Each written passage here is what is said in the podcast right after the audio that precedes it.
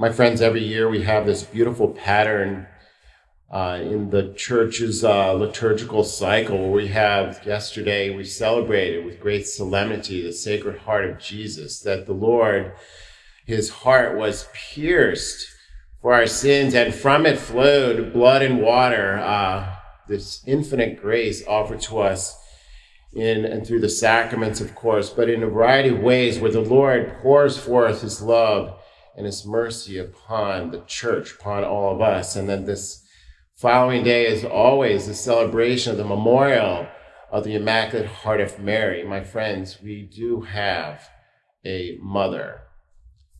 And I pray that brings you uh, great comfort you know, Isaiah does tell us in today's first reading that we are a race that the Lord has blessed.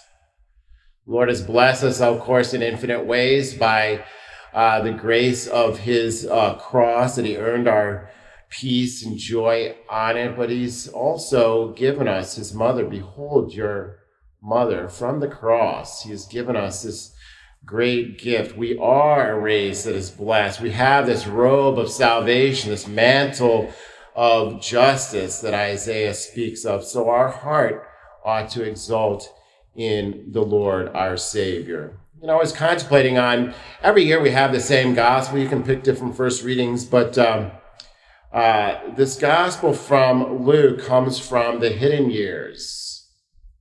Comes from the hidden year. Really, the only uh, kind of glimpse we get into uh, the life of Christ uh, when he was a child, before his infancy or after his infancy and before his public ministry began. These 30 hidden years, and we get a glimpse of it here when he's 12 years old.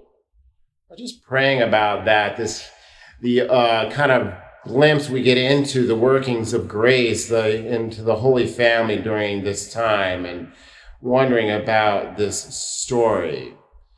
You know, there's not sin going on in this encounter, of course. They weren't bad parents leaving the Lord. This wasn't uh, what this uh, narrative is about. I was praying on this, son, why have you done this to us? It wasn't more of a chastisement of the Christ child, this sinless child of hers, but more of a curiosity I know, son, that there's a lesson in this for me I do not understand. And in time, I know this will be unveiled to me. The mystery as to why you would do this to us, why you would uh, stay behind for three days. Interesting. That would certainly become known to her at the foot of the cross. And there was no doubt anxiety because she had well, she didn't know where her son was. And so uh, this great anxiety would be uh, a practice run, if you will, for the incredible anxiety of watching her son endure such passion and death on the cross for her and for our salvation. Mom, why were you looking for me? Did you not know I had to be in my father's house? Did you not know that I had to be in my father's house? You too. This is a, you know, a certain beautiful lesson you know, her cousin Elizabeth said to Mary, Blessed is she that believed that she, that the promises made to her would be fulfilled. The promises made to her, she believed, even though she saw her son crucified.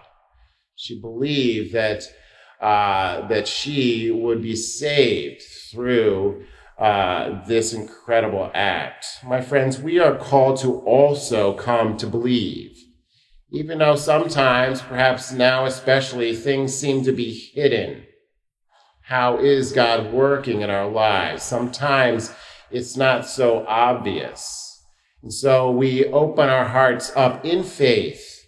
We open our hearts in trust. How? By praising the Lord. By praising Him, even though it seems at times He's not obviously working, but we know that He is.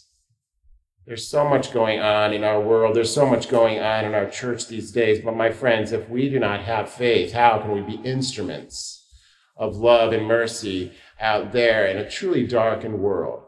And so let's open our hearts widely with joy and peace, knowing, like the Blessed Mother knew, hey, I don't understand completely, but I do trust. And may God be praised. Amen.